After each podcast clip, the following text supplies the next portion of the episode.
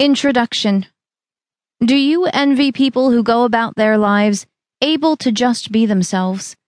They don't seem to care what they look like, what they sound like, or what others think of them. Bold and assertive, or calm and serene, they appear to have everything under control. Well, this may come as a surprise to you, but things are not always what they seem. No one really knows what goes on in the minds of other people.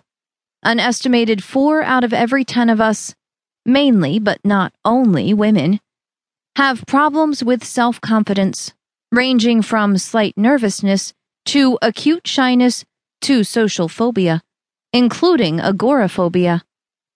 It's just that many of these people have learned how to manage their fears.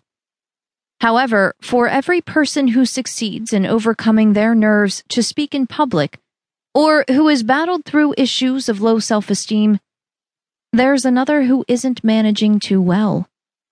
Some of these people get by, provided they don't actually have to hold a conversation with anyone. Others struggle with alcohol, drug abuse, or depression, and may be too anxious even to leave the house. If you have social anxiety, you are afraid of being the center of attention and having people look at you. You hate the idea of being watched, analyzed, or criticized, and have a fear of embarrassing yourself in front of others. You worry about meeting new people and find it hard to go into stores and restaurants, or even walk down the street. You can't hold a conversation and find it impossible to assert yourself. This book looks at social anxiety and what can be done to resolve it. We'll take a look at why we get anxious and what stops us making progress before examining practical solutions that can help someone with social anxiety learn to overcome their fears.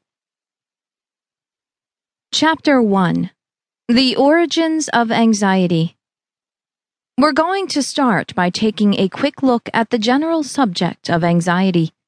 Then we'll be turning our attention more specifically to social anxiety, where it comes from and how it develops.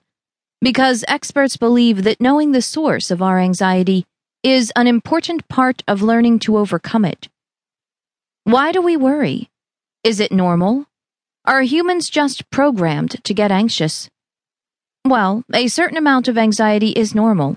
It's linked to fear, usually based on previous experience. If you were mugged after work one dark evening, you'd understandably be anxious about it happening again. So, anxiety can be a normal response to a dangerous situation. It can help you avoid the situation you're worried about and prompt you to make arrangements to stop it happening again, like leaving work earlier or making sure you're with someone else. On the other hand, a lot of things we're anxious about have never actually happened to us, and in fact will probably never happen, like being swept up in a tornado or being struck by lightning.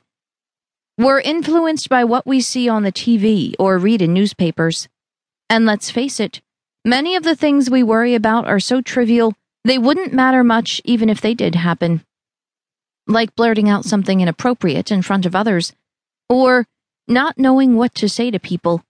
It's embarrassing, but it's not like it's the end of the world. But sometimes it feels almost as bad.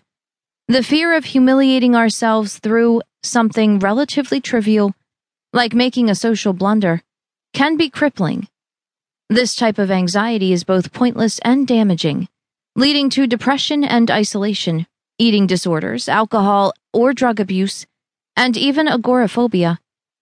Doctors refer to this type of extreme anxiety as an anxiety disorder, and if directed specifically at social situations, as against worrying about something happening like being struck by lightning, it's called social anxiety disorder or social phobia. The anxiety factors. So, how come some people are happy go lucky and others suffer from anxiety? Experts believe that a combination of at least two or three different factors can influence whether you become a worrier your genes, your parents, and your experiences. Let's take a brief look at each one.